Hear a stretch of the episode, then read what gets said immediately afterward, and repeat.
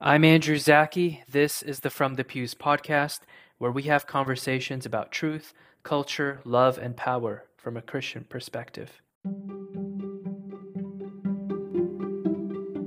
My guest is Father John Valadez, a priest at St. Timothy Orthodox Church in Lompoc, California.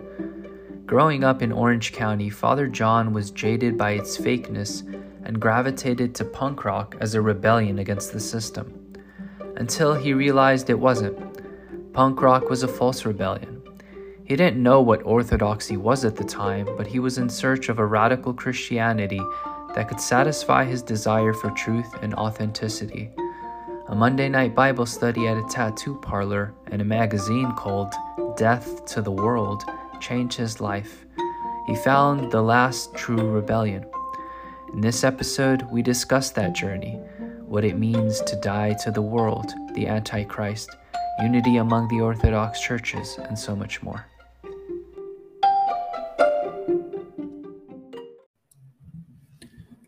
Father John Valadez, thanks so much for coming on the pod. I really appreciate it.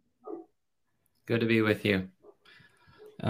Father, I want to start with your journey to Orthodoxy. You started off as a punk rock kid growing up in Orange County, California. What attracted you to the punk rock scene? What was that like during the time you got into it? What attracted me to it was probably a distaste for a materialistic way of life. Anybody who's been to Orange County, especially to certain parts of Orange County, will know that it's very materialistic, it seems like. Did you grow up in a upper class family? Were you guys wealthy? I didn't grow really up in an upper class family, but I think just being surrounded by the extravagance and the squeaky clean materialism, I don't know. I think it provoked in me a want for something more, for something deeper. Mm-hmm. And in punk rock, I found a rebellion against all of that stuff, against the so-called American dream, against a materialistic way of life, against the cookie cutter conformity, I guess, of kind of Orange County culture. You know, all the houses kind of look the same. Everybody drives the same sort of cars, you know, those sorts of things. You should have just moved to LA. I know, right? And so it was, so I think that being surrounded by all of that really, I don't know, provoked a distaste in my life for that kind of a thing. I just wanted something more, something different, I guess. And punk rock at that time satisfied the itch, if you will, to dress different, to eat different, to have a different way of life, and things like that. So this was in the late 90s. When was this? Yeah, it would be like late 90s, early 2000s, you know. So it was after many of the more famous punk rock bands and grunge bands of the 80s. Right, that's what I was thinking. Wasn't punk rock kind of dead by then? Yeah, it was sort of dying out, you know. Yeah.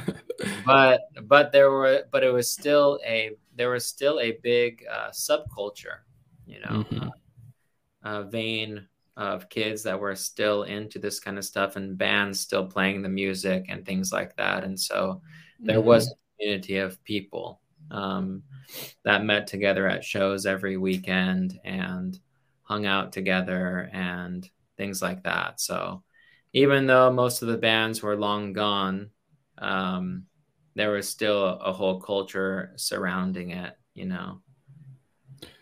Do you think that was unique to you, or do you think to you and the other kids in the punk rock scene that they were looking for something different and there was a rebellion within punk rock that was attractive?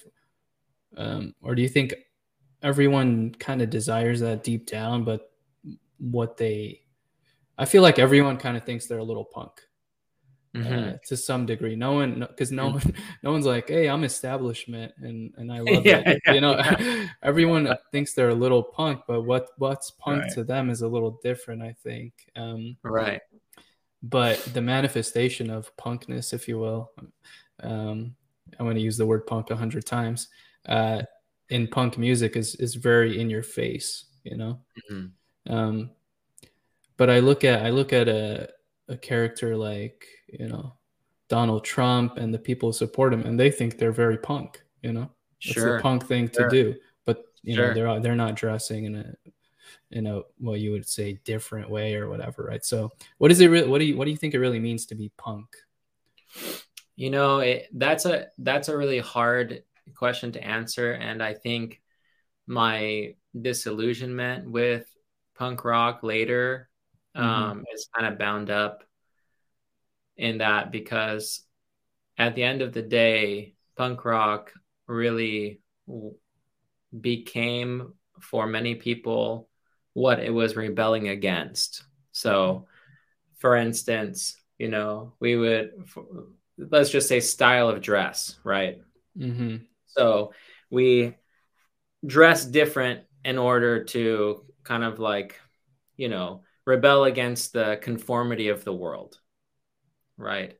And but then once you're in the punk rock scene, you're dressing this way, right? If you're not dressed the right way, or you have a certain kind of band shirt bought at a certain kind of store in the mall, or your hair isn't spiked the right way, or you're wearing the wrong shoes or something like this, right? This is, you'd be labeled a poser, right? So nobody wants that. Really, truly punk rock, right? So it became everything that it hated, if you will. So there was its own conformity with inside of the scene itself, you know? And that's why I think Death to the World's, like tagline that the monks came up with in the very beginning when they put it together, the last true rebellion, strikes a good chord, because this rebellion, this punk rock rebellion, it ends up being the same thing at the end of the day. And so I think you're very right. You know, those who, if we're taking this Trump example, for instance, those maybe who support Trump think that they're a little bit punk rock, but those also who are against him think they're a little bit punk rock, right? And so everybody's, they have these rebellions that are based on the passions, and not on any kind of eternal or some kind of a deep inner change. Yeah. Let's talk about how you came to be disillusioned with punk rock and ultimately came to the conclusion you just came to now, that orthodoxy is the real, you know, last rebellion. So you start off in the secular punk scene and you transition to a kind of Christian punk scene, which I looked up some Christian punk music to try to listen to it, and I don't know, Father, why'd you like that stuff? Yeah, you know, my experience in the secular punk scene was very short, actually. Though I was still in contact with it throughout the time until I became Orthodox. My involvement in it was pretty short, because only a few years into listening to music and going to some shows, I met a guy in my high school that was part of this Protestant punk scene, and he played in a band in this Protestant punk scene, and he hung out with all the punk kids at lunchtime, you know, in high school, and and he invited me to some of the shows and gave me some music and stuff like that. So I very quickly got sucked into the Protestant punk scene and pulled out of, I guess, the danger of the secular punk scene, yeah. which is riddled with all sorts of drugs and alcoholism and everything like that. And is that why you went to the Christian punk scene? Because the music objectively, I think, I don't know if you can agree, is worse. It is in some, it's in some respects, it definitely is. But, you know, the reason why I think I gravitated towards it is because I was starting to go to church with some friends. Right. So I was torn between this secular world and then this Protestant world, you know, and these bands kind of kept me Christian, or they're not kind of, they did keep me Christian, because I probably would have fallen into this secular lifestyle pretty quickly, you know, in high school. And but these Protestant bands were preaching a radical Christianity, you know, a Christianity that is against the world, a Christianity that needs to be separated from the world. And it had some kind of asceticism to it. It had like a bite of asceticism, you know, which I felt my Protestant church was lacking. Right. And so that became my real church. You know, I went to church on Sundays all the time, but Friday night, Saturday night, Sunday nights, depending on the time of the year, I was at these Protestant punk shows, hanging out with friends who were into all of this stuff, and they went to their own churches on Sundays. And so, yeah, we'd have these big shows with mosh pitting and all kinds of stuff, and they would break out the acoustic guitars and play. Doesn't that say something? That the kind of the way, you know, punk rock music inherently, just the tempo, the screaming, the stuff doesn't really align with the kind of Christian ethos that they had, that they switched to acoustic after, which is a little slower, softer. Yeah, it is interesting as their way of worshiping. Maybe that. Right. Mm-hmm. Right. Right. Yeah, it is very interesting looking back at that time, for sure. It does speak volumes also to, you know, the way that Protestant worship is based on as well, because, of course, they were on a stage in front of everybody and kind of in this concert venue, you know, and many evangelical, at least Protestant, confessions, that's how they worship on Sundays, is with a band in front of everybody on a stage. You know, it's very much like the concert venue. So, you know, these bands faded away for the most part and broke up or moved to different parts of the country. And when they did that, it left a big gap among all of the kids who were into this scene, and we felt a little bit orphaned, you know, not really knowing what to do or what direction to go in, and we didn't really have a place to meet. And so many of us started to go to a Bible study at a tattoo parlor, led by Nat, who's now Orthodox priest, Father Turbo. He was the tattoo artist at this tattoo parlor, and so when tattooing was done, then we would do a Bible study. Sometimes throughout the night. Sometimes I remember driving home when the sun was coming up the next morning. Wow. And it was just called Monday nights. Everybody knew it was Monday nights. So every Monday night we met together and did this.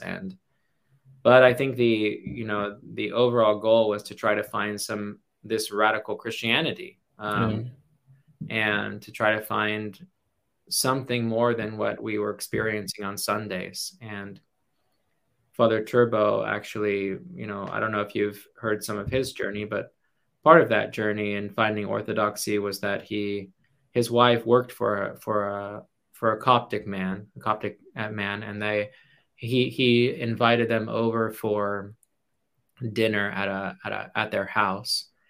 And when Father Turbo walked in, he saw an icon of Christ, and it really struck him as an artist, and he stayed up talking to this guy for a long time. And I think he got some books and things like that from him about Orthodoxy, about the early church type of a thing. And that kind of kickstarted his intrigue with the early church. And years later, he would end up converting and telling everybody at the Bible study about it. And then a few of us would come in a little bit at a time. And so the first year, 30 of us were baptized together, just about.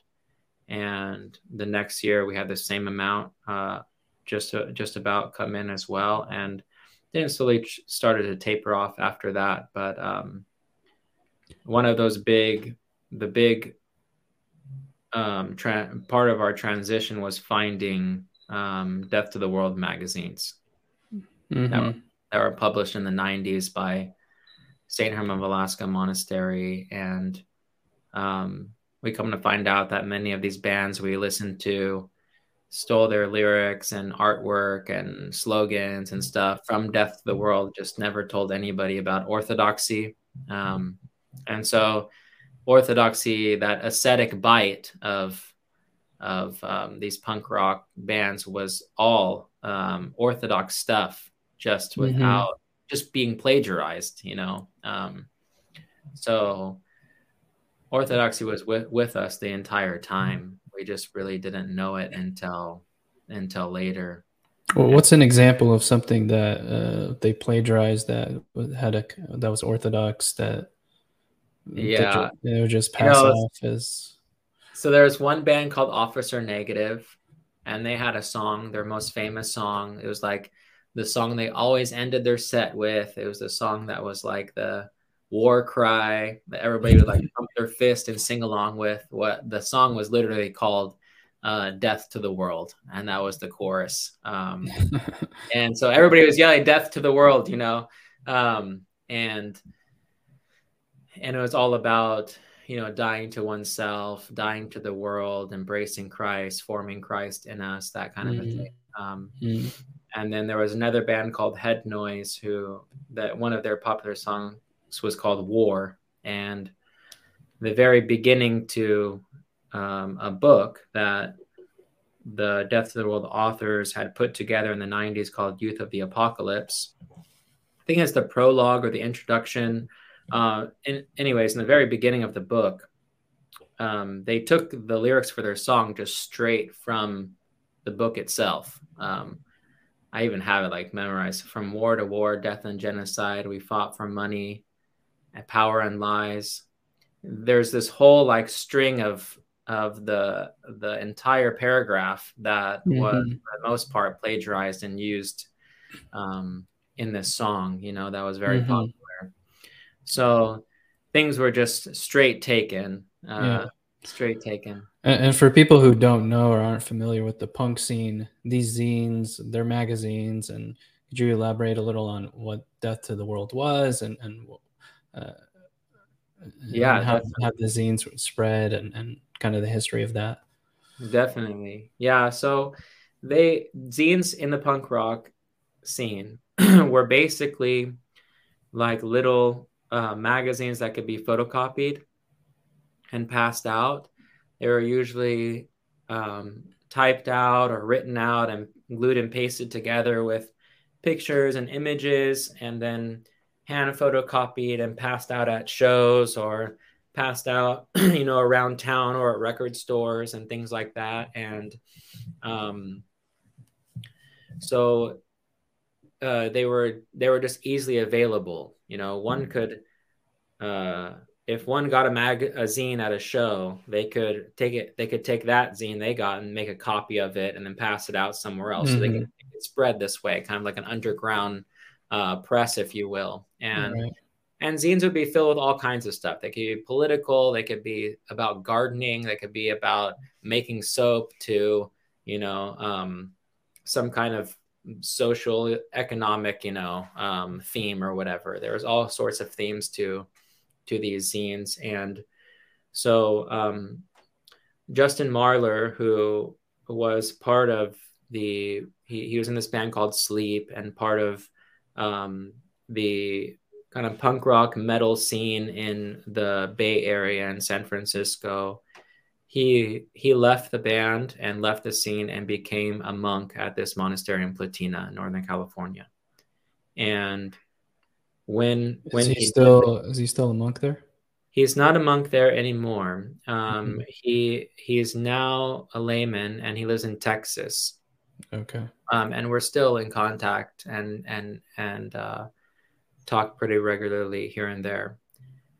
So he wanted to reach out to this scene that he had left behind, right? And also there was a little bit of a contention because many of the friends kind of wrote him off as kind of a sellout because he gave himself to religion, you know. Mm-hmm. And he wanted to show that this is the answer to their rebellion, to their distaste for the world, that orthodoxy was the answer. And so he put together a zine called Death to the World. And mm-hmm. it was supposed to be a striking title in order to grab attention, which it does and it continues to do. Even among Orthodox people, you know, I get emails all the time like, you shouldn't call this, it's so violent, etc., etc. I actually wanted to bring that up. I saw like the comments about I'll ask you about that later, but yeah. So it's a quote from Saint Isaac of Syria. Mm-hmm. And Saint Isaac talks about how when we use the word world, we mean the passions. And he goes on to list the passions. The passions are as follows, and he's lusts of the flesh, a want for pride and position, envy, wanting to adorn oneself with luxurious clothes and ornaments and things like this, right? So he goes on to list all of the passions, and then he says at the end of the quote, and we print this in every magazine, he says at the end of the quote basically, see for which passions you're alive and which passions you are dead, and then you will know how far you are alive to the world and how far you are dead to the world. So death to the world is literally, if we're using St. Isaac's quote, is to put the passions to death, to put the flesh to death in us. And so it was a catchy way of grabbing the attention of young punk rockers who were disillusioned to, or even had a hatred for, some kind of Christianity. Mm-hmm. And tricking them into, I guess, opening the magazine and starting to read what was inside of it. Because if it was some kind of blatant Christian image, if it was packaged in kind of maybe a Protestant way or Roman Catholic way, it probably would have been neglected, and it probably wouldn't have been read as much as it did, and as much as it was read. And so it was a covert wise way to get the magazine circulated and read. Yeah, because if you were holding some traditional zine with like traditional Catholic imagery, I'm sure you wouldn't be popular at the punk scene, right? Yeah. Why is that? Why is there such a distaste or animosity towards Christianity and maybe other forms of organized religion in the punk scene? I think that the church, all Christianity in general, is looked at as kind of a co-conspirator with the system, you know. Mm. The system that has wronged us, the system that has lied to us, the system that continues to corrupt the world, and this kind of a thing. And so there's a theme throughout majority of punk rock bands and lyrics and slogans that are anti-religion, anti the Pope, anti-Christ, anti any of these, you know, I mean. Yeah. Even in that band, you know, one of the most popular popular secular punk rock bands is the Sex Pistols, and I am the Antichrist is the, you know, opening to one of their most famous songs. So. It's interesting because I think in culture, society today, Christian, you know, mainstream culture, politics, as Christianity is rejected. So I would think naturally you'd want to gravitate toward, but I mean, punk rock's not really a big thing anymore, but I mean, when historically would you say this kind of sentiment in Western society started, that Christianity is a co-conspirator with, you know, the system, consumerism. I know Marx obviously, you know, said Christianity's, you know, the opioid of the masses and things like that. So when did that kind of mood start where Christianity started being blamed in part for the woes of, you know, the common man, if you will? Yeah. You know, I think it has always been there in the background. And, you know, I remember, you know, growing up in the 90s, and it was kind of taboo for an adult to say they were an atheist. You know, everybody was a Christian in the 90s. If you were a respectable adult, you know, and you may go to church just on Christmas or maybe on Easter, maybe not either of those. But if somebody were to ask you on the street, are you a Christian? Or do you believe in God? The answer would definitely be yes, for the most part. But now, you know, things are different. It's the opposite. But I think that now maybe it is a little more truthful than it was back then. You know, there was this Christian facade, I think, in our culture that we supposedly were Christians, and we supposedly kept morals and things like this in order to be good, shiny people, you know, like good little boys and girls. But behind it all, there was not really a heart for Christ, and there was not really a heart for the church, or to be truly live a true life as a Christian, to have daily prayers, to read scripture, that kind of a thing was almost non-existent among the masses in the 90s, though many of them would say back then that they were Christians or they believed in God, you know. Now I think we're in a little bit of a better position, even though it seems like a worse position, a little bit of a better position, because that facade has been removed, you know, and the reality of what people really want, or what their heart's desire is, now is able in some ways to be accepted and expressed, you know. So I think that there has been a concerted effort to link Christian ideals or morals with the kind of with a view that Christianity is the oppressor, you know, doesn't allow us to live out who we truly are, you know. But I think this has always kind of been there. If we look at movies in the 70s, 80s, 90s, I think it's always been there. It's now the real man behind the curtain, if you will, is able to be seen, if that makes sense. Yeah. Since you mentioned movies, are you one of those who believe, I do, that movies are basically just psyop campaigns, and you know, like you know, Christopher Nolan's coming out with another movie, like Oppenheimer. I don't know if you've heard about that one. It's probably going to be the biggest movie, I don't know, maybe of the past decade. And they're not just it's not just entertainment. And I think that's kind of one of the things you're kind of bringing up, is seeing past the facade. Do you have an opinion on what's going on really in pop culture through media, movies, music, and how a Christian should approach those things, stay away from them, not watch them, not listen to secular music?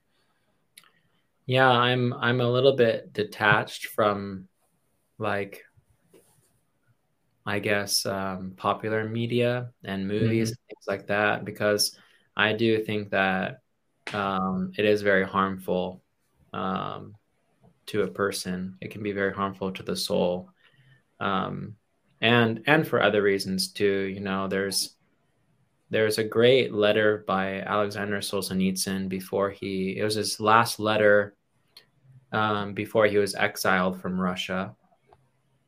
And he kind of gives, like, rules, how a person is to live with dignity in a communist society. He says, if we're not brave enough to go out in the street and protest, you know, and be captured and thrown in prison, then at least we can follow these rules. And he gives a list. I don't know if it's 10 rules or something like that, but in his list, one of those rules is to... that if you're in a lecture, attending a lecture, or watching something that has lies in it, to not participate in it and to get up and walk out. That was one of his rules that he gave. We'd be walking out of everything. Yeah, I know. How could any college student graduate? Yeah, right. That's a tough one. So I think what the big takeaway from that is that we have to really be careful with not only what we're participating in, but also what we're letting in and what we're watching, right? So if we don't agree, for instance, with the way that the LGBTQ movement, for instance, is going, but yet we still watch shows or help fund movies, right, by going to the movie theater and watching these movies that have this stuff in it. We shouldn't think that, like, it doesn't affect us, you know, when we're letting images come into our eyes. It's not passive, you know. Watching a movie is not passive. It is still making some kind of impression on the soul, and so we have to be careful with what we're letting in, what we're participating in, and what we're allowing to continue to kind of progress in our culture, if you will, even though it's not really progression. So one way to combat that is to not participate in it. But do you think Christians should actively oppose it, and by maybe creating an alternative? I know, I don't know if you've heard of Angel Studios. They're the kind of people behind The Chosen series and this new movie, Sound of Freedom, if you've heard about it. Do you have any thoughts on that? And is that a good approach, or is even participating in it? One movie I think we've both seen, because I know you're love Saint Nektarios is Man of God too. So yeah. I thought that was great. I'd love to see way more movies like that. The act was made. The movie was well made. Definitely. Yeah. No, I think it's good to participate in movements against what is going on and to cultivate alternatives for it, for sure. And I think that there are more people out there that want these alternatives than what the zeitgeist is letting on to, you know? Yeah. I think when people are making these alternatives, for the most part, they're pretty successful. They have been. And so it shows that there's a thirst, you know, for something outside of this kind of propaganda machine. Yeah.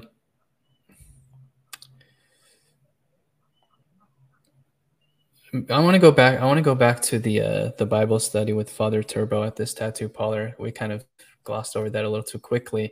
How did that start? Were you guys like his customers, and he was talking about Christ, and he said, "Hey, let's start a Bible study"? What's the origin story there?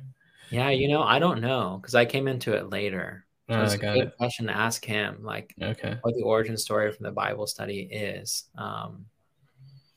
you know, I would guess that it kind of started off in a more casual way like that, but I'm not sure exactly. I know when I first started going, there was a women's Bible study that his wife did, and then a men's Bible study that was at a tattoo parlor. And so they were separated. And then at a certain point, we converged them both together at the tattoo parlor. And it became a lot bigger after that.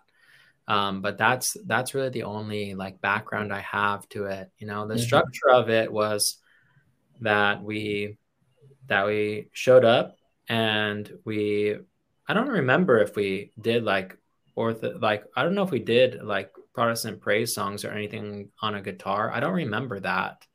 I could be totally wrong and be corrected on that for sure, but I don't remember like busting out an acoustic guitar and doing little praise songs or anything like that, but we might have.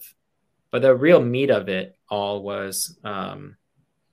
was studying a certain part of scripture and really having an in-depth conversation about it, you know, and questions. And, you know, a lot of people are going through a lot of different stuff and addressing those things that were addressed in a way that our churches on Sunday were not addressing the issues. Do you think the fact that it sounds like it was a men's Bible study help facilitate more open dialogue and discussion?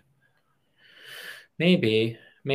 I think it's just also the people, you know, especially Father Turbo's person that led it, because he really has a bleeding heart for people, you know, and a real love for people. He's a great pastor and a really salt of the earth type of guy, you know, in a lot of ways. And so I think that's what mostly really facilitated it, you know. Do you do a regular Bible study at your parish now? We do a regular study. We don't always go through a part or section of scripture, but every Wednesday we have like a parish education type of a night.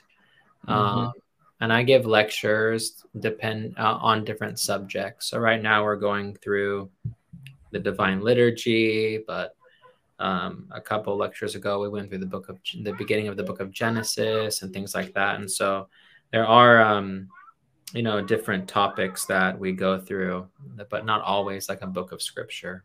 Yeah. So Death to the World, the tagline of, you know, the last true rebellion. And you mentioned that Saint Isaac quote, right?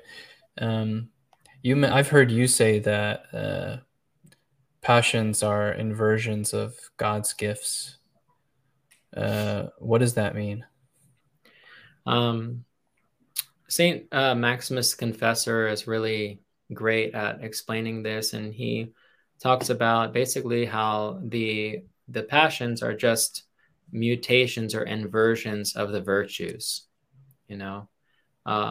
So for every virtue, there's a twisted version of it that is a passion, you know. Chastity is twisted and inverted into lust, for instance, or fasting into gluttony, all of these things, right? Temperance and being content, it can be twisted into a lust for more, want for more, right? And envy for others if they have what we want, and those kinds of things. And so he would say that all of the virtues are attributes or characteristics of God, right? And characteristics that we were created with in his image. But because of our fall, we have mutated or perverted the virtues into passions. You know?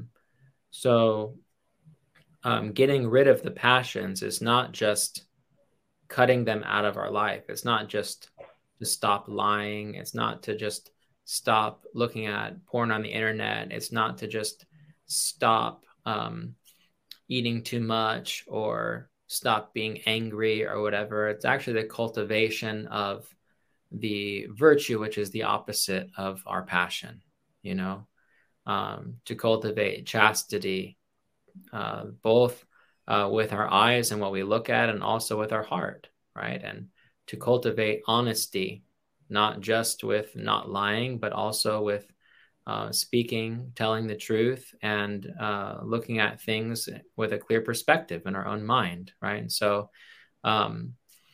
we have just perverted what God has created us with. Mm-hmm. And so the spiritual life is all about correcting that perversion. And why doesn't it feel good? Just like the passions, you know, the passions feel good right away. Yeah. But what you're saying, I'm sure you're going to tell me it's going to feel good later. Just keep doing it. But fasting, temperance, yeah. You know, patience, they don't seem, you know, contentness. That doesn't seem very, it doesn't seem like a gift, you know. Those are God's gifts, you know. You know, I'll take a different gift, please. Sure. You know, it is to say that the passions always give a immediate pleasure or satisfaction, but in the end, they always end up in pain, right? And the opposite is true many times for the virtues, is that they always, when we're cultivating them, require some kind of pain, but in the end, they give true pleasure, lasting pleasure, the kingdom of God, the pleasure of grace of the Holy Spirit. And so it's kind of like, if you take this analogy, it's kind of like working out, for instance. You know, when a person works out, they have to endure a certain amount of pain, right? In order to attain a certain physique or a healthy disposition in their life physically, right? They have to endure some kind of pain, whether that's running or lifting weights or whatever it may be, the soreness, right? The feeling of being out of breath, all that kind of stuff takes pain, and it exerts a certain amount of energy.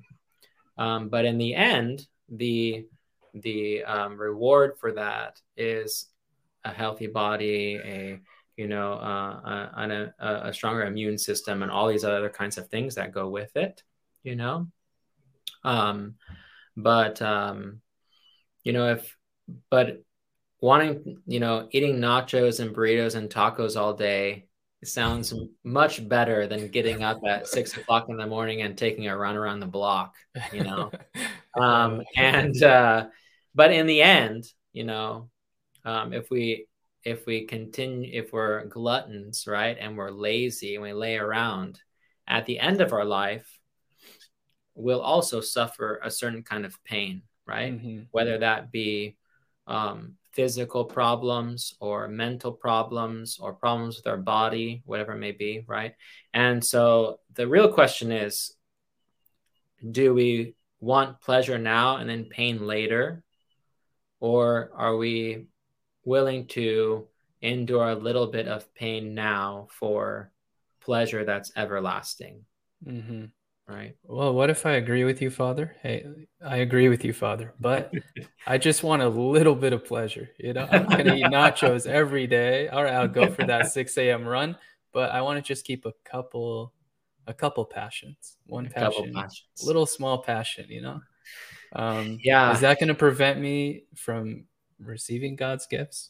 Or, I mean, you know, we all have our little passions that we want to keep a little bit of, right? Sure. You know, I want to watch that really bad show because it's just so fun for me, you know.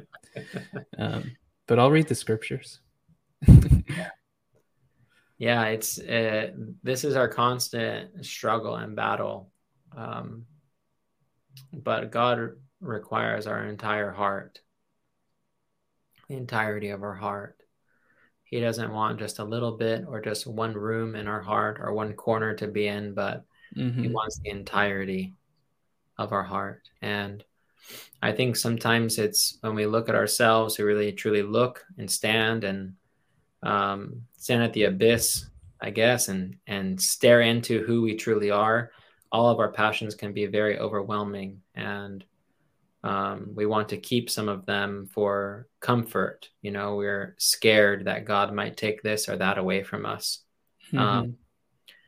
But, you know, a good rule of thumb is really to look at the passion that really plagues us the most, whether that be anger or greed or lust or whatever it may be. The passion that plagues us the most, the thing that we're always running to confession for, the thing that we're always, we have our head hanging low, you know, in liturgy or in services because of, that's the first passion that we go after, right? And then the rest of the passions we tackle later, one at a time. But I think that's a good way to, and the fathers talk about this too, as kind of a battle tactic in the unseen warfare, is to take one passion on at a time, first and foremost, the biggest one, and then leave the rest for later, because St. Nicodemus says we can't fight them all at the same time. Can't fight them all at the same time. So how do we have the clarity that to be able to do that introspection and know what our biggest passion is? I think it should be pretty obvious for anybody living even a small, a little bit of a spiritual life, you know, because it will be the thing that the conscience is always bothering us about, or the thing that is always on our heart, like I said, in confession, something like that, you know. We have to take also a little bit of time each day and really examine what we've done throughout the day. I know there are some wonderful prayer books that have, at the very end of evening prayers, will have a blurb that will basically say, you know, as you lay down to sleep, think about all your actions and movements throughout the day, and ask God if we've done anything that is contrary to the will of God or that strikes our conscience, to ask God to help us to correct it the next day, you know. And so there's a good, you know, this is a good rule to have, to have some kind of introspection, to have some kind of self-reflection every day of our life. And if we can't do it every day, at least we should do it before we're going and partaking of Holy Communion. Be a little bit self-aware of ourselves, you know.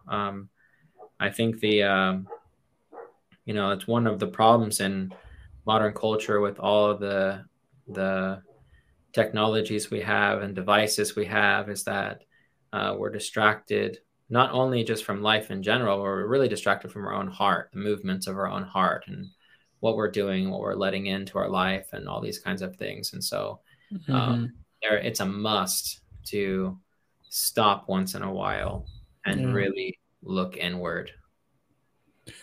I'm going to make a sharp right turn just because you brought up technology. Yeah.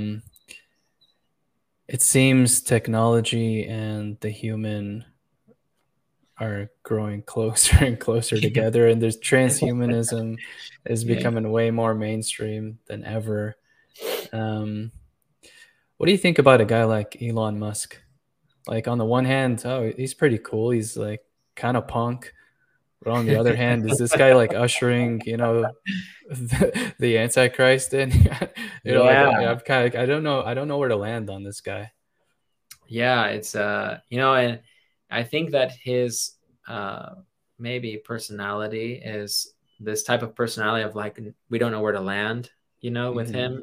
It's probably the most dangerous kind of personality, because when somebody's evil and outright talking about evil plans, and that's all they talk about, then it's very easy to be like, okay, we should stay away from this guy. But when somebody's talking about something evil one day and the next day they're like, free speech of this or free speech or whatever, you know, then And it's harder to be like, okay, this guy's like bad. Like, let's stay away from this guy. Right. Mm-hmm. And, you know, this whole, his whole movement with Neuralink and trying to basically merge humanity with AI.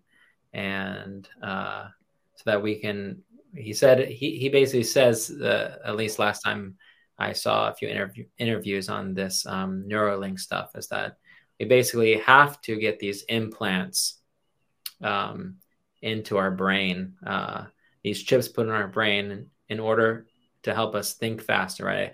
A computer can think faster, a computer can do things faster. So AI will be able to basically out-evolve us at some point, mm-hmm. right? We're going to be left behind. And so we have to take this step in order to save humanity, you know, from being overtaken by technology. And, you know, he, at least last I know, you know, he doesn't believe in God, and there is no worldview, a Christian worldview that kind of holds back mm-hmm. from any kind of moral red flags or whatever that would go up in promoting this kind of technology to be implanted into a human being, right? And so it's very scary, you know? Yeah. Things are moving so fast in that direction. I don't even think people realize, like, ChatGPT and AI, like, like 3 months ago, nobody knew anything about that. Now everyone, now, like, you know, your grandma might be using ChatGPT. Yeah. It's wild. It's crazy. It's moving so fast. Absolutely. It's, on the one hand, I want to embrace that stuff because it makes life so much easier. But on the other hand, I'm worried about where is this leading? Is that worry about the end times and moving closer to the apocalypse and globalism and the Antichrist? Is being worried about it wrong for Christians? Should we just, hey, this is coming, accept it, and, you know, should we be trying to slow it down? Like, what should we be doing? Yeah. I mean, like, hold up, I'm not ready yet. There is definitely a healthy fear that should be had, right? Mm-hmm. You talk about being a balanced Christian a lot. We have to be balanced. Yeah.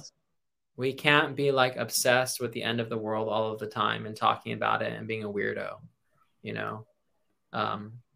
But we have to, at the same time, be aware of what's really going on around us. And we can't just be, you know, throwing up like, oh, this is a conspiracy, flags everywhere, right? We have to be balanced. We have to know what's going on really around us, and, but not be a weirdo about it. And can't be sitting there obsessed with dates and prophecies and this and that, right? Life has to be balanced, and the Christian worldview has to be balanced. We have to, I think, be aware of what certain saints have said about the end times and what will happen and things like that, of course. Well, that's just prudent, you know, but to base one's whole life around it and be obsessed with it is a totally different spirit, you know, that these elders and saints did not have when talking about these kinds of things. And so, yeah, in some respects, we should try to slow it down, but in other respects, it is the inevitable, you know. But the thing that holds it back, that restrains, is the divine services.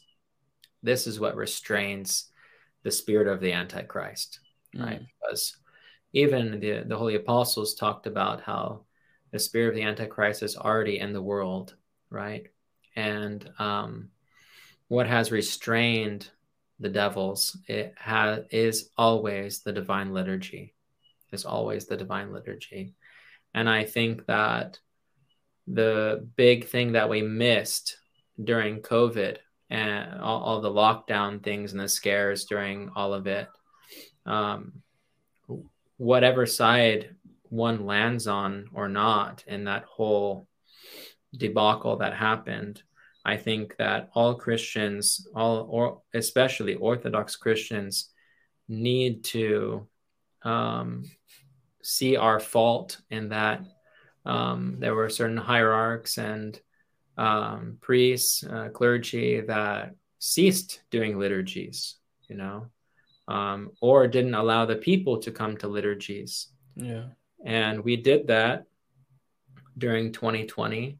And since that time until now, we have seen immorality and depravity accelerated like light speed. Yeah. You know, and so we have to be, I think, honest with ourselves and hold ourselves accountable for allowing that to happen. You know, what was remarkable to me during that time, Father, was it was the Protestants who were rebelling against the government and saying, well, we're not going to close down our churches. You're crazy. And maybe they had some, you know, I'm not going to be cynical. I just think they did it out of love for God. Mm-hmm. But it was the Orthodox who just went along with it hum ho. Yeah. And so that's where I kind of struggle with Orthodoxy being punk, but very conformist. Like, we're not gonna cause any ruckus, you know, but we're different. But know, so, but I think I think, you know, like, but if we really look at, you know, because there is true Orthodoxy that, you know, Saint Nektarios would say it cannot be blemished by any man, right? He says it's infallible. Mm-hmm. And Orthodoxy is infallible, in that it is Christ himself, right? And so when a person steps out of the kind of tradition or the mindset of the church, which is the mindset of Christ, and begins to teach his own opinions or do his own things, mm-hmm. right? He is not acting as the church. He's not acting Orthodox. And Father Seraphim said this too, you know, that we have to be Orthodox in every aspect of our life, or else we're not Orthodox at all, even if we, you know, say that we are, and we have this kind of formal name of being Orthodox. And so I think that there's also, you know, that balance too. And what happened years ago is that, you know, we had certain figures of the church want to shut down liturgies and services to the faithful and close off and bar communion in certain ways and things like that. But I think if we looked at the spirit of the saints, I don't think we could ever see like Saint Anthony the Great or Saint Macarius the Great or Abba Poemin or any of those fathers bowing down to something like that, right? And closing their monasteries and not giving people communion and things like that, right? We see the total opposite in these fathers that of the desert, you know, that they put themselves in the face of danger, right? Saint Anthony the Great, when there was the persecutions happening in Alexandria, right? He went with his monks into Alexandria to be martyred, right? Mm-hmm. He didn't run away from the threat. He ran to the threat. And and we saw that in early Christian documents as well. When plagues would hit in Egypt, for instance, I forget what plague, the name of the plague, but during Roman times, you know, Christians would be seen running into the cities to care for the infected that were thrown out of their homes onto the streets. And all of the doctors and physicians and wealthy people would be fleeing from the cities, you know, into more safe places that they had. And so it has always been the Christians who have ran and stood in the face of death, right? Mm-hmm. And said, we'll follow Christ no matter what will happen to us. And that kind of boldness in the early church is really what won pagans over to Christ. You know, who are these people that they don't even fear death and they don't even fear sickness? You know, who are these people and what's going on with them, right? What are they? what are our lives all about, right? And I think we unfortunately missed a great opportunity to be witnesses during that time, during that COVID time. Why do you think we fear death so much now, as opposed to the martyrs and saints of our past who embraced death? I think there's a lot of reasons, but I think a main one is, Saint John of the Lateran, and one of his steps, he talks about fear, the passion of fear.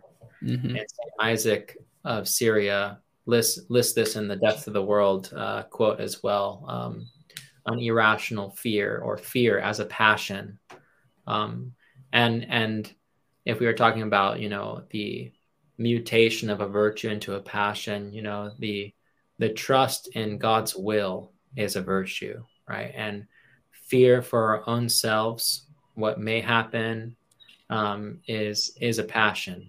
And he talks, it was so perfect for the COVID time, because he talked about how vainglory, fear is a daughter of vainglory, right? And our entire society, and we've been saying this for many, many years, the me generation, obsessed with oneself, right? Self-centered, that the world has become this way, entirely bound up with oneself and the worship of the self, and the want for self-preservation, and even all of this,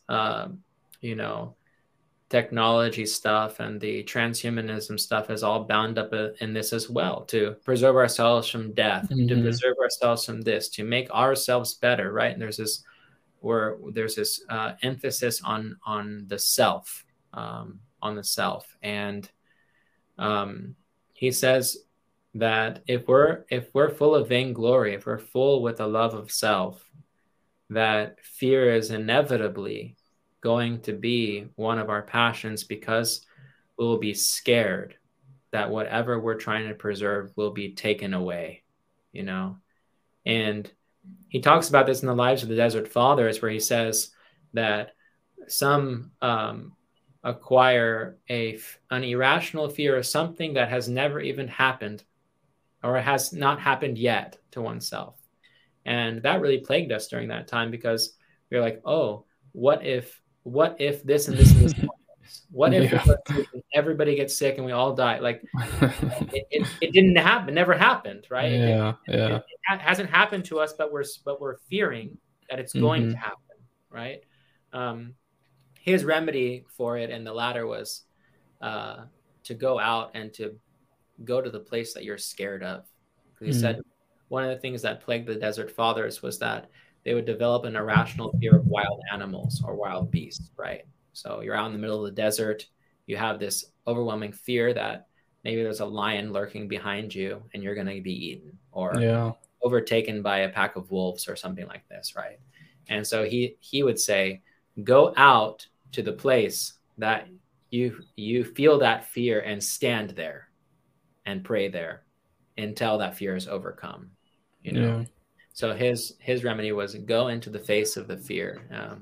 So to answer your question, I really think that the reason why we were so captivated by this fear during COVID was that we really are obsessed with ourselves, and we were scared that there are certain things that we want to preserve about our way of life that would be taken away from us. And we are so scared that we gave up so many things about our life in order to preserve what we want about ourselves, with this false hope that it will all just come back to normal one day, type of a thing, which it still, I don't think has come back to normal. And I don't know if it ever will come back to quote unquote normal, but And what's interesting about it is that I agree with you. I think it had a lot to do with obsession and with ourselves, but it was always you know, couched in, no, this is about grandma, this is about our neighbors, this is about someone else. When really deep down, it was just about us. And so this is part of the fakeness of Christianity, right? That gets people jaded, right? Yes. For people who are jaded, and I see this all the time, every week or so, I'll scroll Facebook or I'll do something and I'll see someone talking about, I went to this church for so many years and I never felt the love of Christ. It was just all hypocrites and yada yada. How do we respond to that sentiment, to that person? I think we gotta. I think there's some work to do in that. We have to separate the pain that people have caused us, and not allow it. I mean, it can be very real, especially in really hard circumstances. But we can't allow it to blind those circumstances, to blind ourselves to who Christ truly is. Right? Because there are hypocrites everywhere. There's hypocrites in the secular world. There's hypocrites in the political world. Obviously, there are hypocrites, unfortunately, in our churches, you know. And so wherever we go, we will encounter some sort of human weakness. Mm-hmm. But the trick is to not allow this human weakness to, distort our vision of who Christ truly is. Mm-hmm. Okay. I want to address that criticism of Death to the World that maybe you hear recurring, and that it's you know what I want to do is I'm gonna share, for anyone who hasn't seen the website and the imagery, I'm gonna just share the website.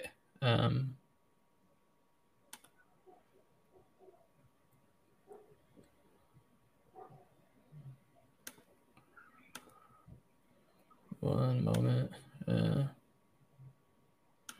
I got to pull it up. But basically, if you can describe like what it looks, cause it's directed towards punk rock scene. So obviously it's a little darker, it's black and white, the font's funny, there's, you know, skulls.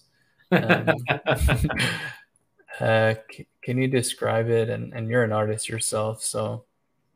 It takes on a lot of the kind of dark gothic or punk rock imagery and marries it with stuff in the church. Right. So, and I'm sharing it right now. For instance, they're at the top of the screen, you know, those are skulls in the monastery, right, that are put on the wall.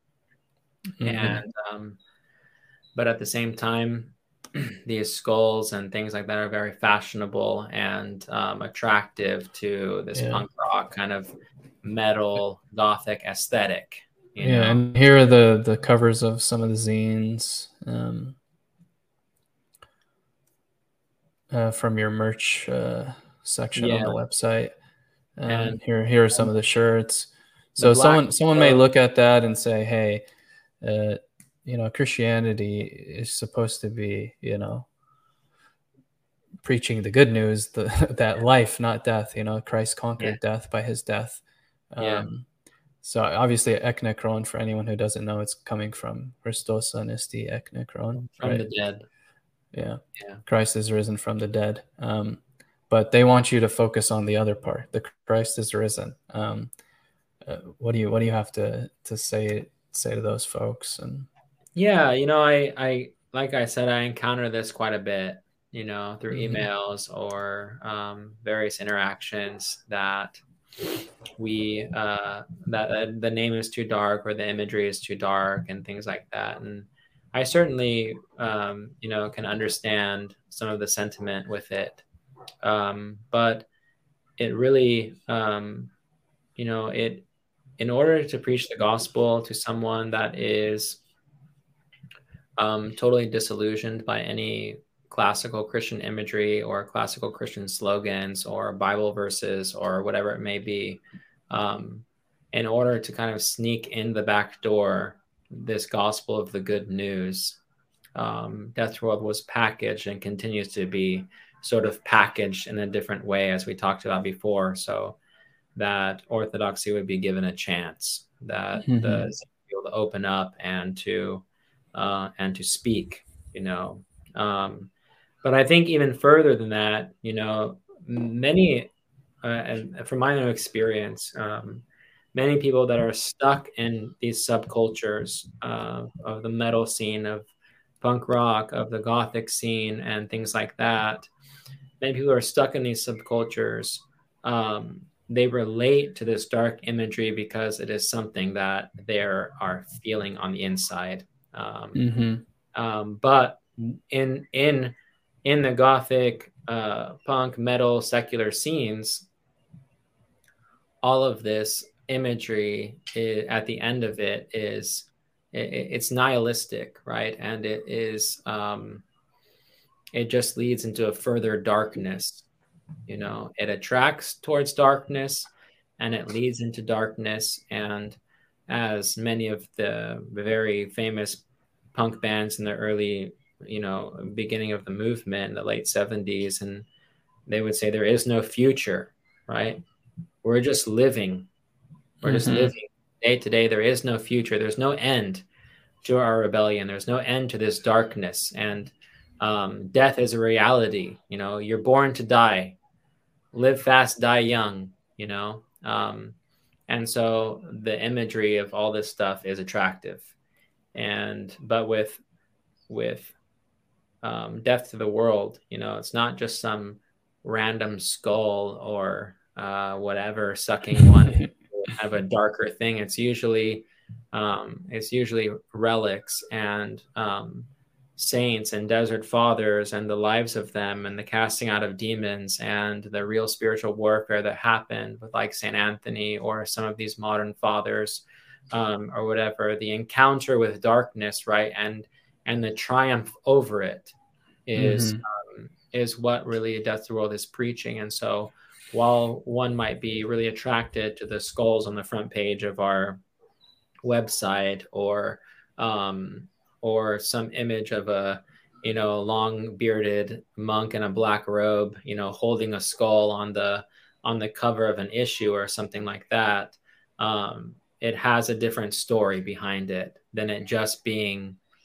dead, nothingness, no future, right? It has all the overtones of resurrection, of conquering death, of becoming a saint, of living contrary to our passions and contrary to the world, and that being a means for a future in paradise, and a future that is not bound up by the materialism and all the disgusting stuff one might be rebelling against in this world. What is it about Christianity where you can practice, you know, memento mori, remembering death, but that doesn't lead you to despair, but hope and life and the light. So this is kind of the beginning, right, of someone's conversion if they're coming from the punk scene, and it was yours. You didn't stop at the skulls and the black and white. What is it that turns that into joy and out of that instead of despair? Yeah, because it gives an answer, I think, to the pain and the despair that is being felt. So, where in the secular world there is no answer for it. It's just that's how it is, and how we cope with it is through our own passions and you know, that's how it is, why suicide is so rampant and drug addiction is so prevalent and alcoholism is so big in these subcultures, is because there's no answer for the pain. You know, there's no answer to the disillusionment in this world and in society. So, yeah. Well, I think a big part of it is looking for the true answer, right? Because you did that really great series on your Ecnecron podcast, the survival series for Orthodox Christians. I might be having the title wrong, but that series I thought really explored a lot of the fake answers. You know, you talked about Eastern kind of spirituality and yoga and gurus and all of that stuff. But those never really satisfy their right. There's a yeah. I wanna yeah. Did you want to say something? Yeah, I think I just wanted to say something here. It says that on the side here, it says your device is out of storage and recordings have stopped. I don't know when that came up or if that is the truth or what's going on. I don't know. I just want to make sure that if we keep going.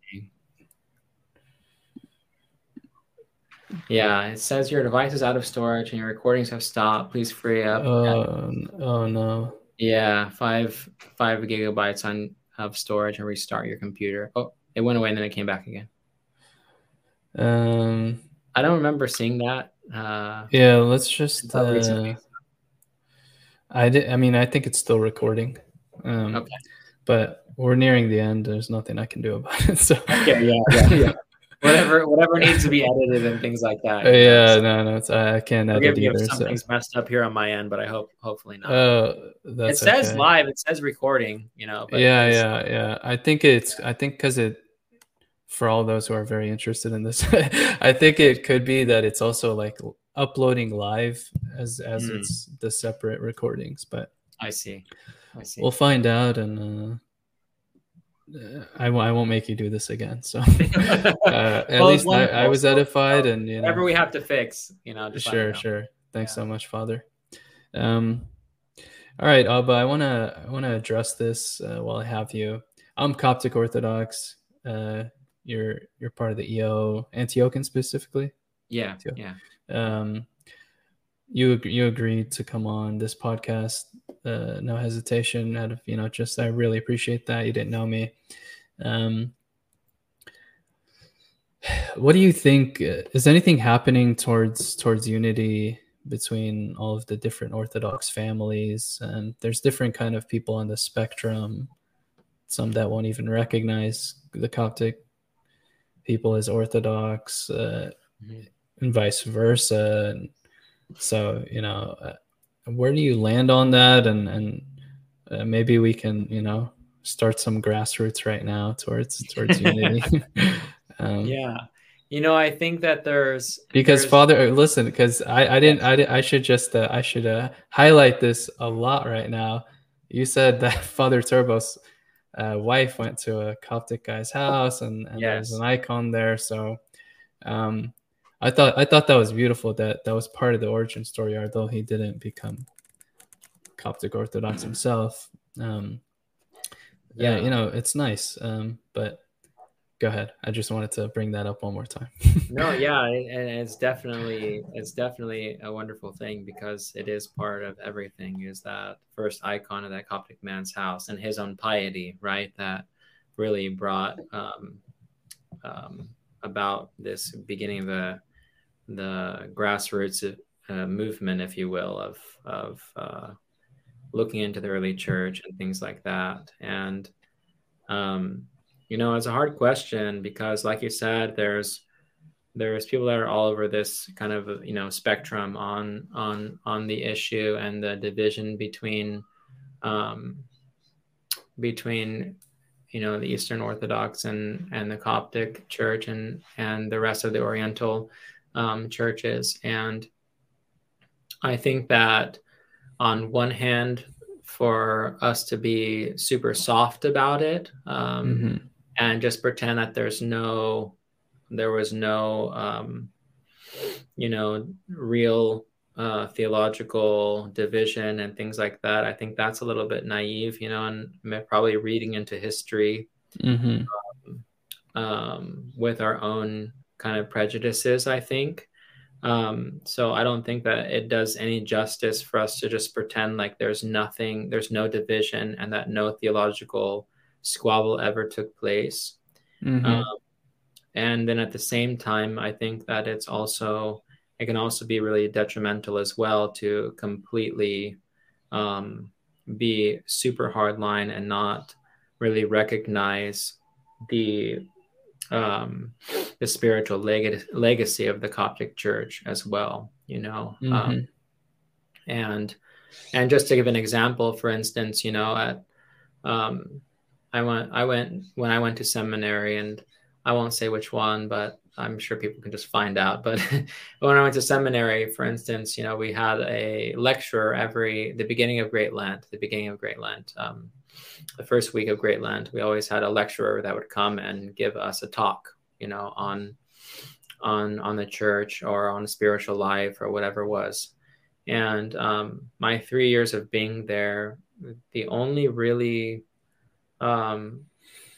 spiritually edifying talk that I remember being given that actually used the Desert Fathers and the depth of their prayer life and what that meant during Great Lent and things like that was from a Coptic bishop that came. You know, the other 2 years we had Eastern Orthodox people that were there that taught us, but none of that stuck, and it wasn't talked about.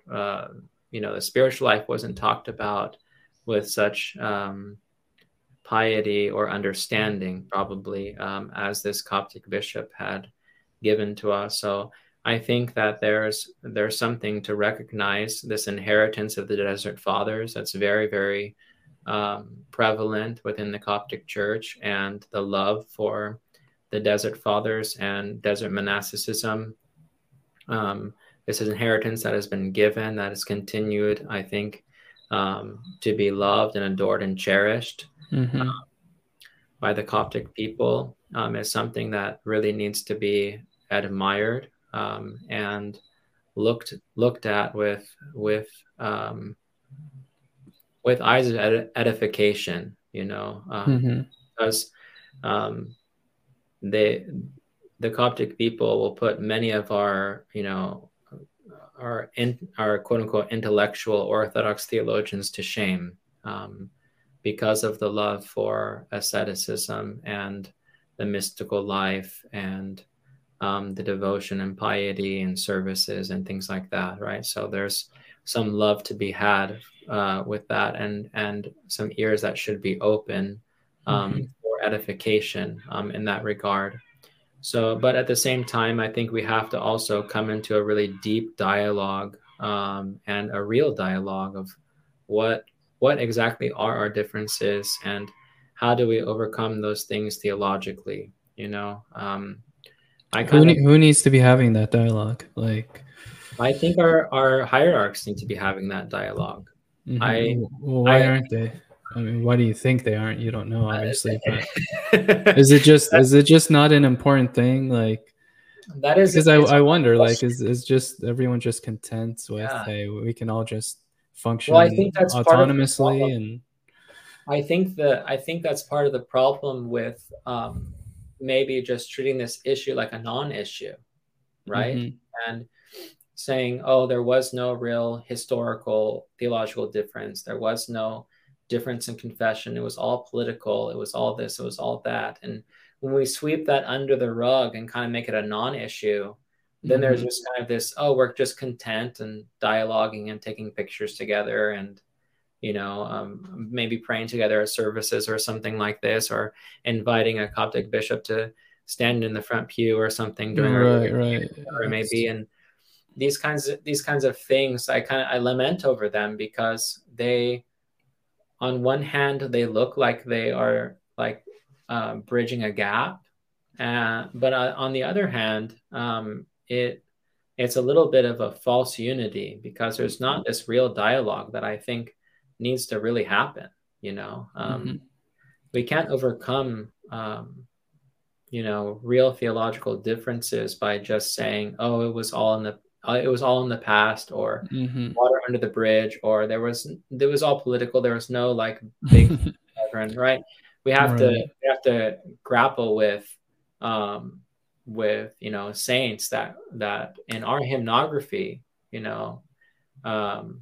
are triumphant over certain heresies, and will maybe even specify people who are venerated, right, in the Coptic Church. And so we have to start having these dialogues of, well, how do we overcome this issue? How do we talk about these figures in the early church, and how do we talk about the Fourth Ecumenical Council and also the Fifth Ecumenical Council? That was very big in our in the division as well.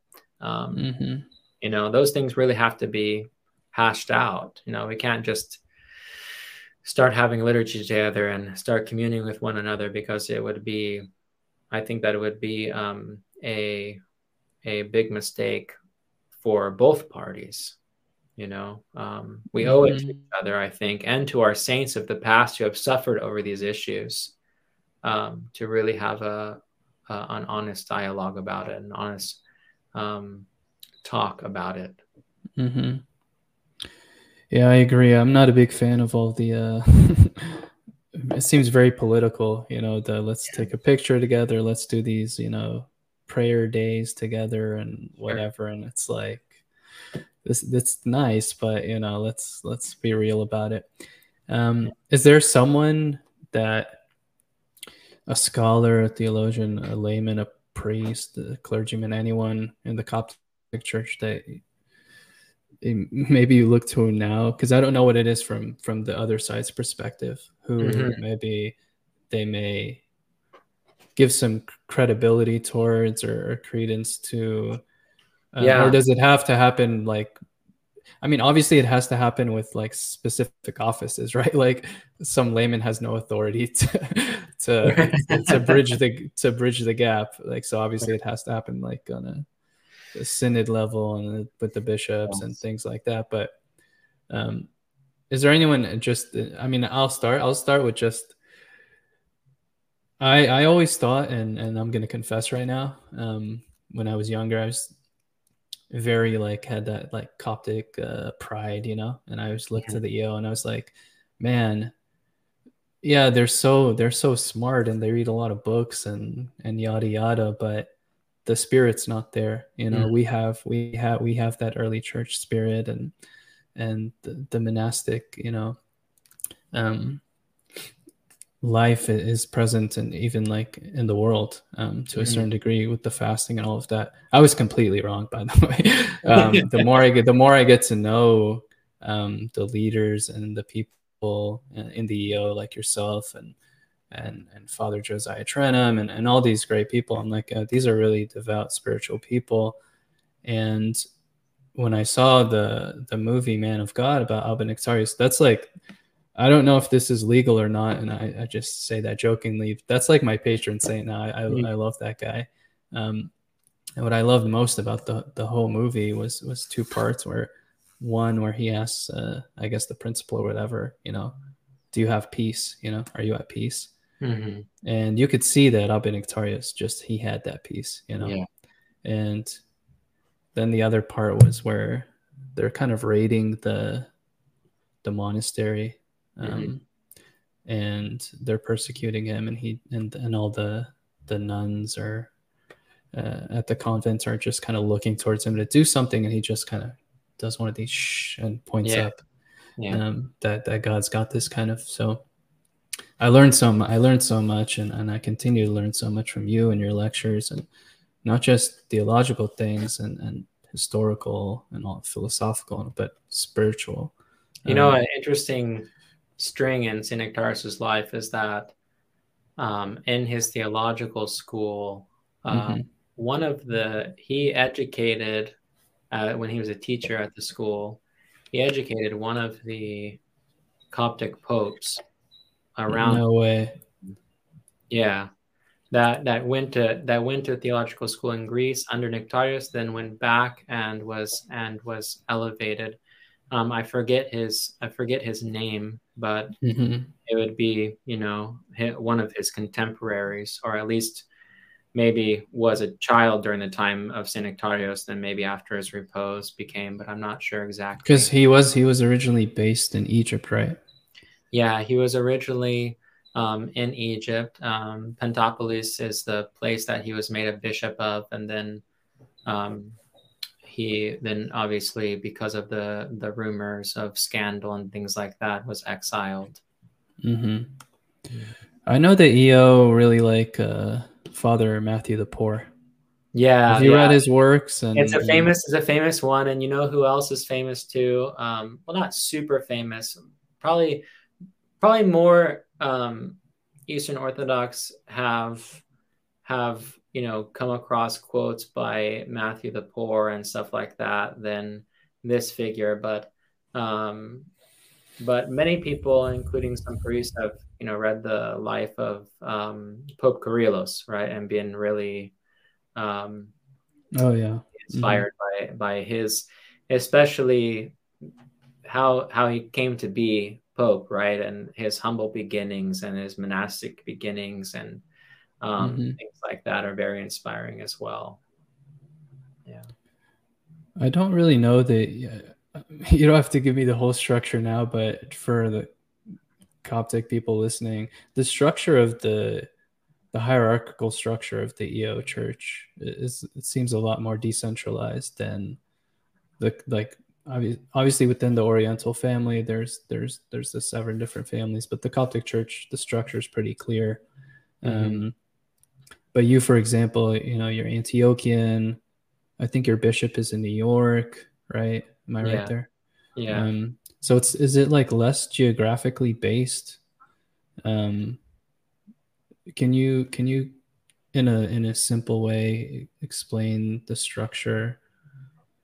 Yeah, I mean, it's a little, I think it's a little bit similar to the Orientals, because you have these different families, right? The Ethiopians and the, some Armenia. Of the Armenians. And then there's a Malankara church, right? But I know there's like a different Malankara church that maybe is not in commune with the Syriacs or something like that. Correct, but, yeah. But so you have all of them, right? And they and all of them have come to America for the most part, and have set up for the most part different jurisdictions here in America. It's the same. It's very similar with us, is that we had all of the Russians, Greeks, Syrians, right, come from different parts of the world and come establish the Greek Orthodox Church in America, or the Antiochian Archdiocese here in America, the Russian Orthodox Church outside of Russia when it was under communism, and the you know the homeland was under communism and things like that. And so the way that things were set up here was very decentralized. You know, we hope that one day there will be, in God's time, and when we kind of maybe grow up a little bit, that there'll be a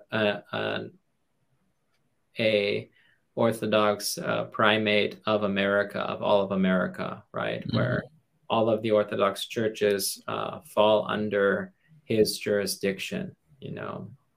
But for right now, we've got, you know, we've got the Serbs, we've got the Greeks, we've got the Russians, we've got the Syrians, and they're all, you know, sometimes have three bishops in the same city, right?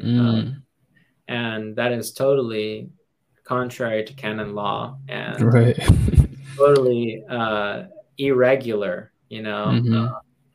And unfortunately, this has become kind of a pattern in all parts of the world, where refugees have gone and established various churches throughout Europe. In the New World, in South America and North America, same thing in other parts of different other parts of the world, but because it's almost like you're making culture first as opposed to faith, right? And you know, Saint Tikhon one of our saints who came here in America, the way that the church, the Orthodox Church, was ruled here in America in the very beginning was a much more regular, and that is they were all under, for the most part, all under the Russian primate, which was Saint Tikhon, for a period of time. And under him, he had Saint Raphael of Brooklyn, who catered to the Syrians who came over here, right? And so there were different arms, if you will, within one jurisdiction that catered to the language or the ethnicity, if you will, of the various Orthodox all through America, right? And that was a great structure because you had one primate, right? One metropolitan of America or bishop of America. Mm-hmm. And under him, he would oversee various bishops who maybe spoke Greek or spoke Russian or spoke Arabic, and would be able to minister to the different pockets of these ethnicities. It's kind of like how big cities have a Chinatown and a Koreatown and right.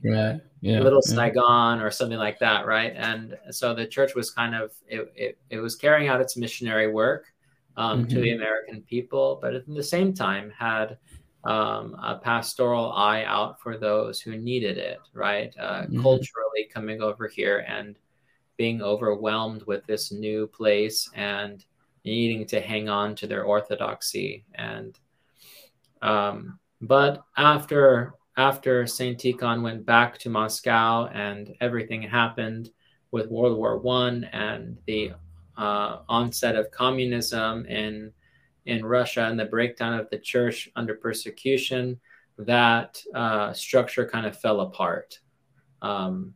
So we all went back, if you will, to kind of our motherland mentality. Yeah. And there has been times, over the past 100 years of since that time of Saint Tikhon, to kind of merge all of the churches together. And there's other times where, like, we're going to go into our own corners. Maybe this will work. Maybe it won't work. And so, I mean, in time, God will allow us to come together, Yeah. Well, maybe not. I don't want to be a Debbie Downer, but is this like maybe a fulfillment of Revelations where, the church is just divided and perhaps, I mean, perhaps, okay. Perhaps. I mean, I think that there's some good that has come out of, I don't want to say has come out of the division, because division is never good, but there has been some good things that have been preserved, if you will, I think.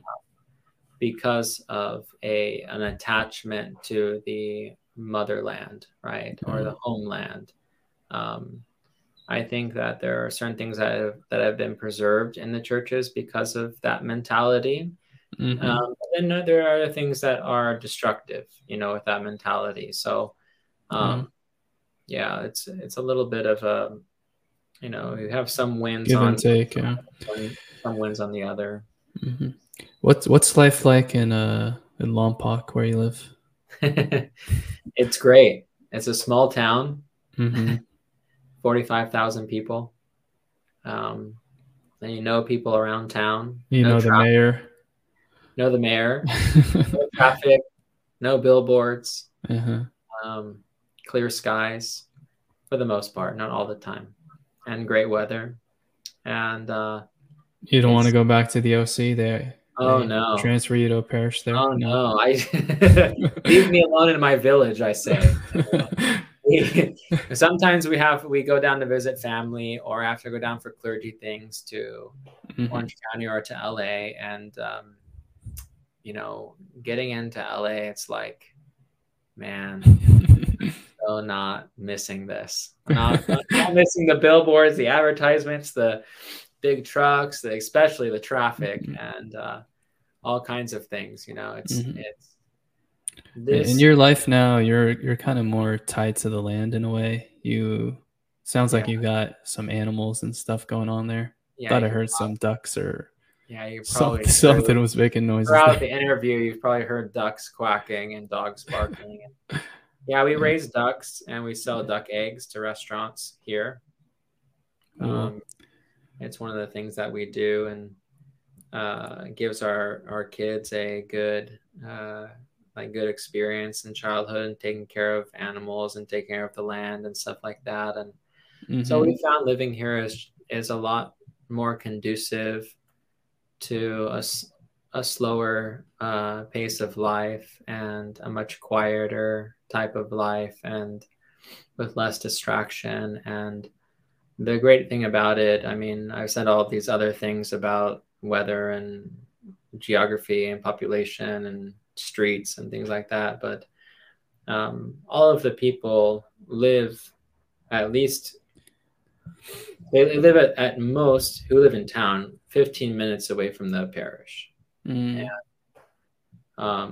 if somebody's traveling far, they maybe live a half an hour or 40 minutes away from the parish.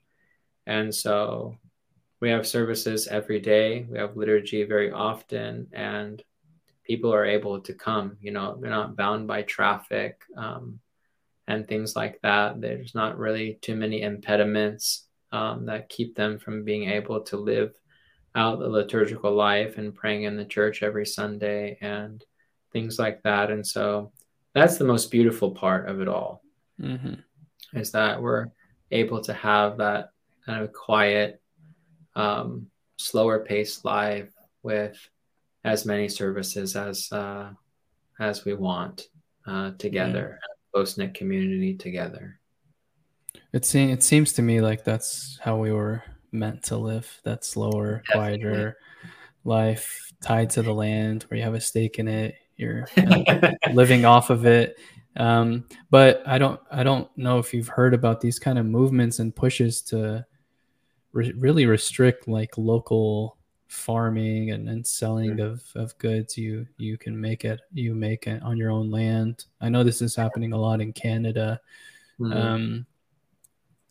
Is that, and not to be conspiratorial again, but is that just another, you know, it's always done under the pretext of safety, right? Sure. Yeah. We hear that a lot.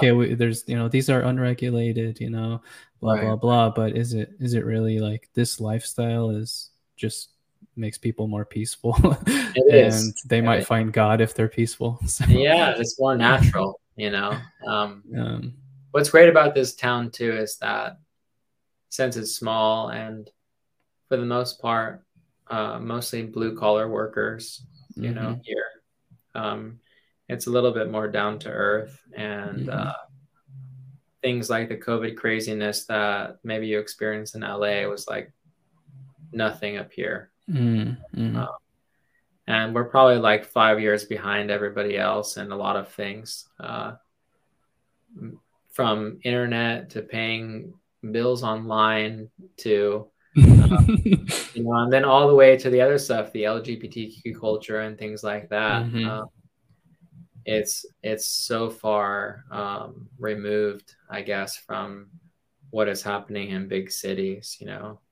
I'm always shocked. And I tell my people, you know, who spend most of their life here and almost never leave, you know, that they don't really know how good they have it, because when I go to visit Los Angeles or whatever, you know, it's really shocking to see where culture has gone and how far removed from, you know, Christian morality we've gotten. It's something that we don't really think about too much here because we don't see it at least yet.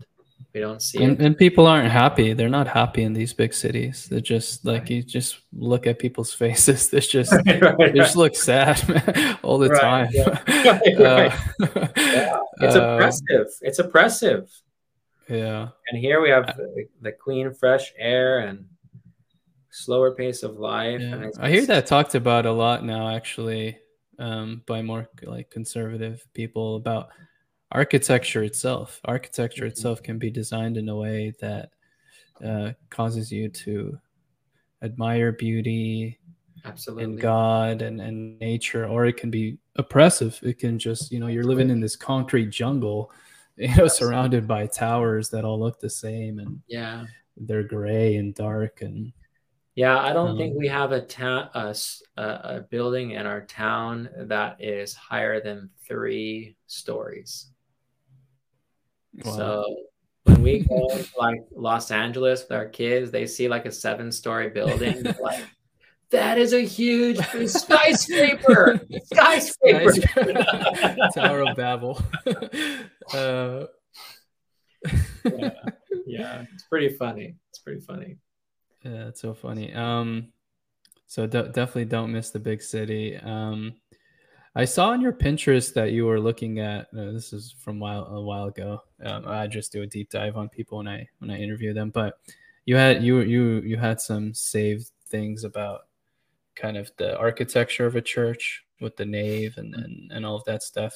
Do you guys have a new constructed building? Is it structured that way? And do you guys have plans for the future?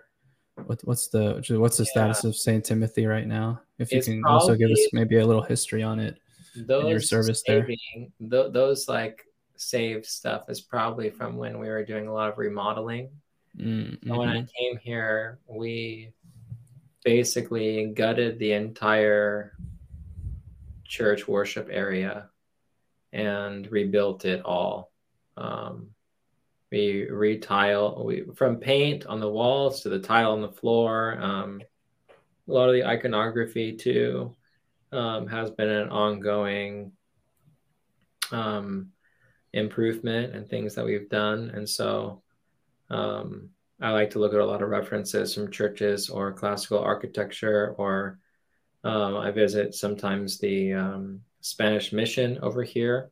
And I kind of like to look at the kind of what Christianity first looked like when it came here, through the Spaniards, and borrow some of that, those ideas once in a while when we're working on things of the church. Mm-hmm.